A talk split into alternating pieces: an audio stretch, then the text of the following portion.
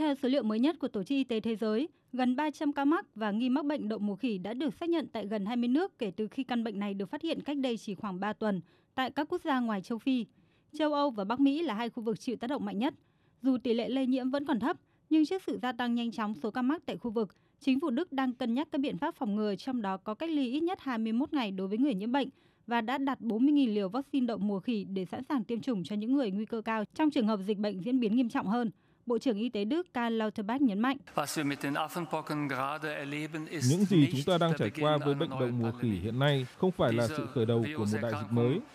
Đã có những đợt bùng phát dịch bệnh do virus này và đều có thể được kiểm soát tốt thông qua truy vết và phòng ngừa. Tại Pháp, cơ quan y tế nước này khuyến nghị các chính quyền nên bắt đầu một chiến dịch tiêm chủng có mục tiêu chống lại bệnh đậu mùa khỉ. Theo đó, các nhân viên y tế, những người trưởng thành từng nghi ngờ hoặc tiếp xúc với những người mắc bệnh đậu mùa khỉ nên được tiêm phòng. Cơ quan này khẳng định chiến lược phản ứng sau phơi nhiễm này rất có ý nghĩa bởi thời gian ủ bệnh của virus thường từ 6 đến 16 ngày.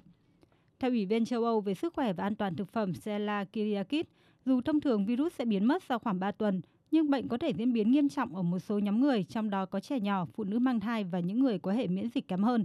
Vì thế, việc sẵn sàng các kế hoạch ứng phó như truy vết, vaccine, phương pháp điều trị và chẩn đoán là rất quan trọng.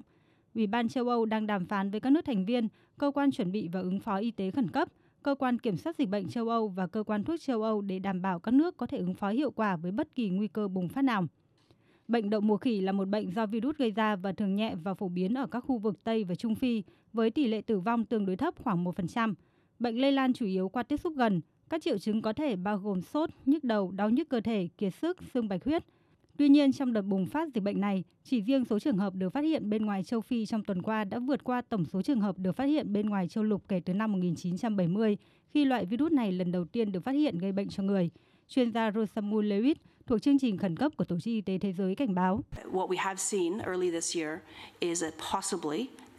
Những gì diễn ra hiện nay cho thấy số ca mắc đậu mùa khỉ ở một số quốc gia có thể sẽ tiếp tục tăng lên, dù bệnh đậu mùa khỉ không phải là một căn bệnh mới xuất hiện và đã có từ cách đây 20-30 năm, nhưng lại bắt đầu lây lan giữa các nhóm dân cư mà bình thường loại virus này không lưu hành. Đây cũng là lý do tại sao chúng tôi coi đây là một tình huống đáng lo ngại dù rủi ro vẫn ở mức thấp.